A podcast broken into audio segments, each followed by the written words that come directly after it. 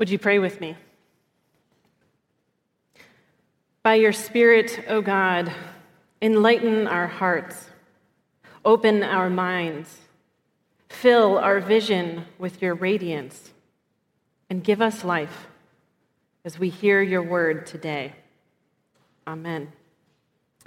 Our scripture today comes from Luke chapter 9, verses 28 to 36.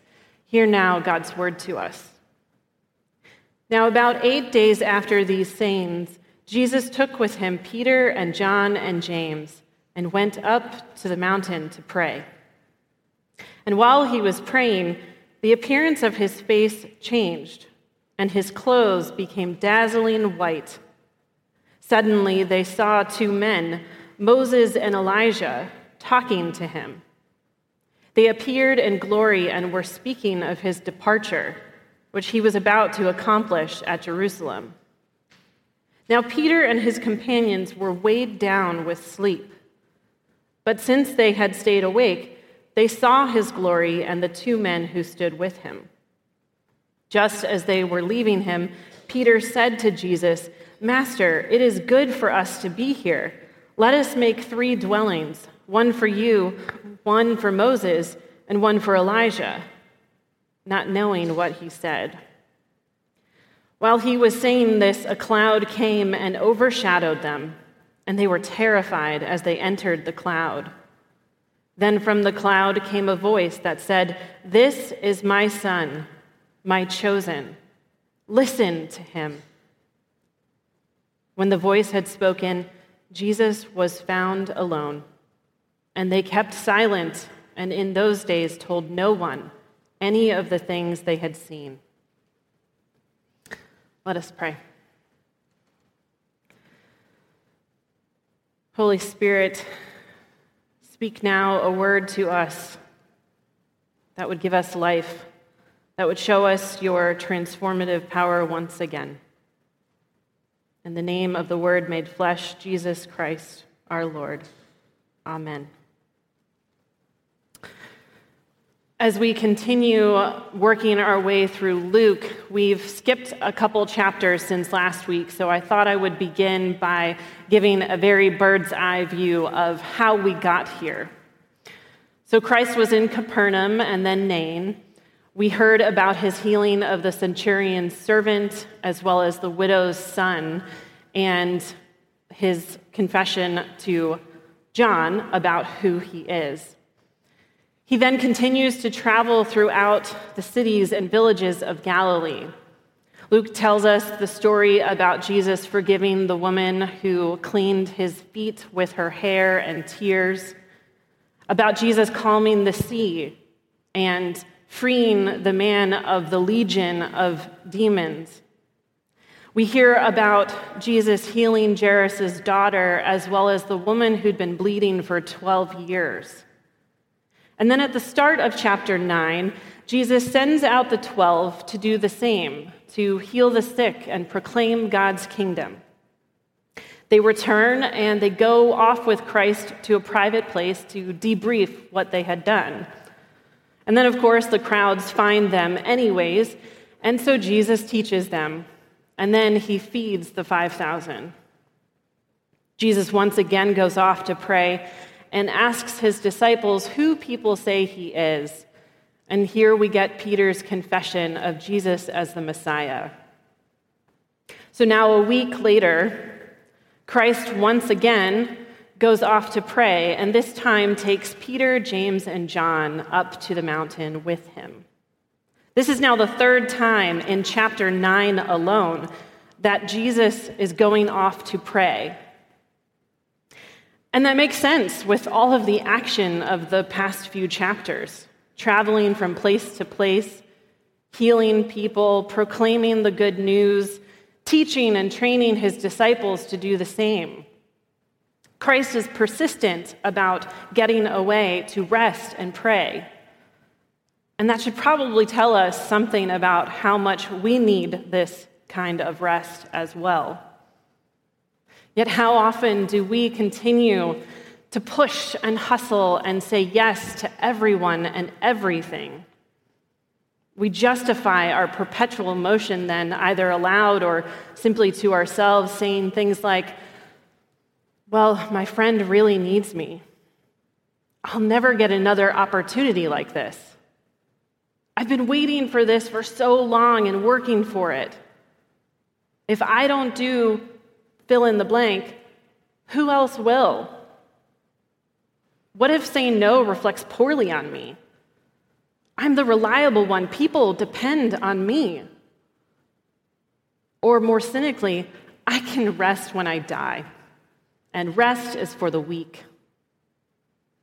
Friends, if the Son of God needed rest and prayer, how much more do we? So Jesus, Peter, James, and John head up the mountain to pray. The mountain, too, is significant. Mountains throughout the Bible were the points where human nature met God. And often when we read this story, we think of mountaintop experiences that are rare, few, and far between. Those opportunities like retreats or conferences or mission trips, where we feel closest to God. And those are great experiences, and we definitely need those. But I think the fact that this mountain isn't even named, we don't know which mountain or where it was, is indicative that mountains can also be any place where the temporal and the eternal meet. Some people refer to these as thin places, places where the veil between heaven and earth seems transparent, and there's a holy pause where time stands still. And it doesn't have to be an extraordinary place or activity. Haven't you felt that at some point? That sense of timelessness, of just being present? Maybe for you, it's in nature giving thanks for all of God's creation. Or maybe it's inside in a comfy chair, curled up in a cozy blanket. Maybe it's holding a cup of warm coffee or tea or hot chocolate cradled between your palms. For me, it's listening to music. Maybe for you, it's journaling or yoga or mindful meditation.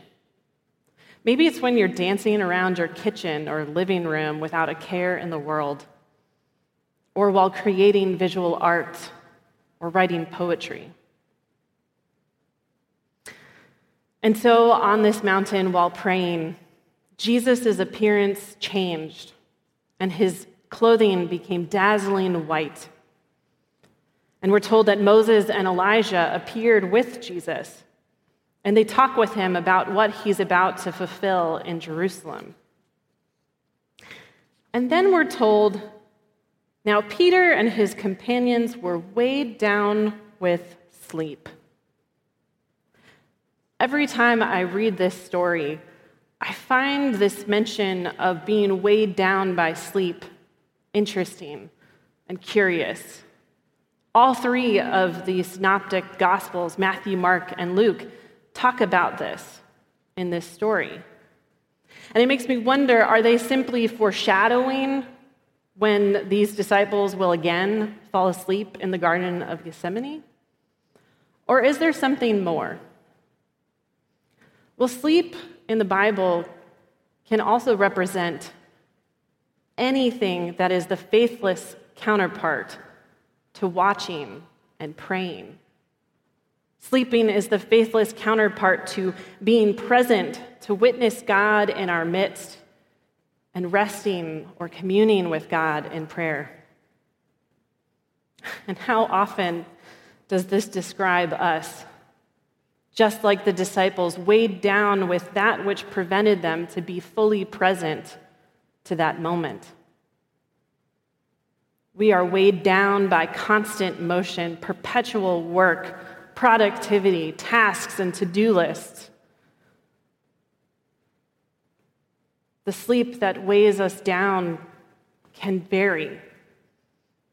Maybe for you, it's that underlying desire to uphold a certain image or reputation. Maybe it's just constant busyness. Maybe the sleep that weighs you down is the obsessive dieting and exercise, or having just one more drink because the numbing effect is easier than silence and hard emotions. Maybe the sleep weighing you down is the doctor's prognosis on how much time is left.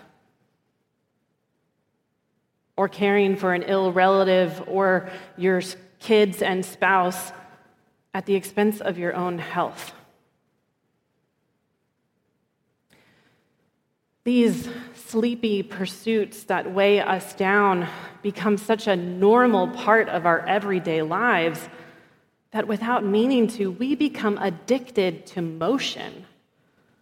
And it builds just a tiny, luscious buffer between you and everything. But since the disciples stayed awake, they saw the glory of Jesus as well as Moses and Elijah with him. And then Peter opens his mouth. And not knowing what to say or do, he suggests that he and the other disciples make dwellings, tents or memorials, something to be there for Jesus and Moses and Elijah. I sense in Peter this sort of dueling, frantic response to the awe and terror of that moment. He seems to be both grasping at what to do next, trying to stay in that motion, and at the same time, trying to hold on to Moses and Elijah, the metaphorical law and prophets, to the past, holding on to how things used to be. I've been pondering this dual grasping toward the future and trying to hold on to the past. And I feel like it really describes where we're at in the pandemic. At the start, when things first shut down, the pandemic may have temporarily slowed us down, but we quickly became restless and uncomfortable from the lack of motion. And so it became easy to look wistfully at the pre pandemic days or longingly to the future when it will all be over. Like Peter, we get caught up in the motion and are at a loss for how to simply be present to the moment, present to God's transformation and presence right in front of us, here and now in the middle of things. The sleep that weighs us down makes it extremely difficult to be present for transformation. And the question that I think the story of the Transfiguration presents us with this year is what does it look like for you to be present for transformation, for God's transformative power in your life now, today, mid pandemic, mid treatment? waiting for that college letter or test result or the wedding day, waiting to see a positive pregnancy test, or waiting for the loss, the grief of loss to wane. What will it take for you to be present for transformation? Maybe it means putting off something on the to do list so that you can spend quality time calling that friend or family member who you haven't seen or talked to in far too long.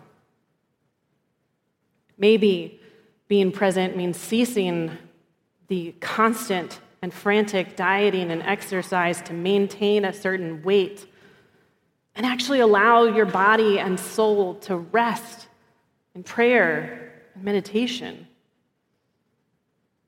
Maybe being present means turning off Netflix and having the hard conversation with your spouse. Or maybe being present means stop cataloging all the bad and be present to focus on the positive, the good, the blessings, finding even one to three things daily for which to give thanks. Maybe being present means turning off the news or closing the browser and opening God's word that brings not death but life to your soul. Maybe being present simply is saying no to one more work, task, or project so that you can say yes to your spouse or kids. Ultimately, I think at the root of all of our hustling and pushing and rushing and striving is a desire to be seen as we truly are and to be loved because and in spite of all of it, and to be told that we are worthy of that love. So thankfully, the story doesn't end with Peter's fumbling words and actions. As Moses and Elijah are leaving, a cloud comes and overshadows them. And a voice comes from the cloud saying, This is my son, my chosen. Listen to him.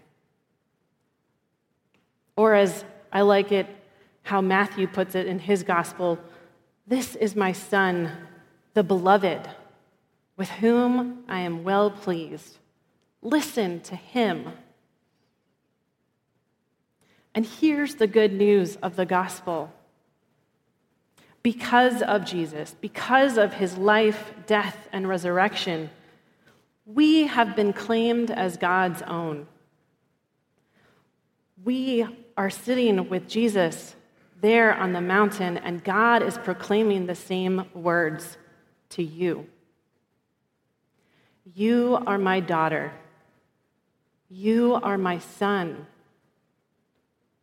my beloved. With you I am well pleased. This is what we affirm in baptism that we have died with Christ and we have been raised to new life with him, and that we receive Christ's inheritance. In her book, Present Over Perfect, Shauna Niequist says that being present is about rejecting the myth that every day is a new opportunity to prove our worth. And it's about the truth that our worth is inherent, given by God, not earned by our hustling. She says present means we understand that the here and now is sacred, sacramental, threaded through with divinity, even in its plainness, especially in its plainness. And present is living with our feet firmly grounded in reality pale as, and uncertain as it may seem. I think that being present for transformation, especially right now, means hearing God say to you, allowing yourself to hear these words from God that you are mine. You are my beloved child. You are loved. You are worthy. So quit hustling. Stop being weighed down by sleep and come join me on the mountain. The here and now that is sacred because I make it so. Come to me, all you who are weary and are carrying heavy burdens, and I will give you rest. For my yoke is easy and my burden is light. May it be so. In the name of the Father, Son, and Holy Spirit. Amen.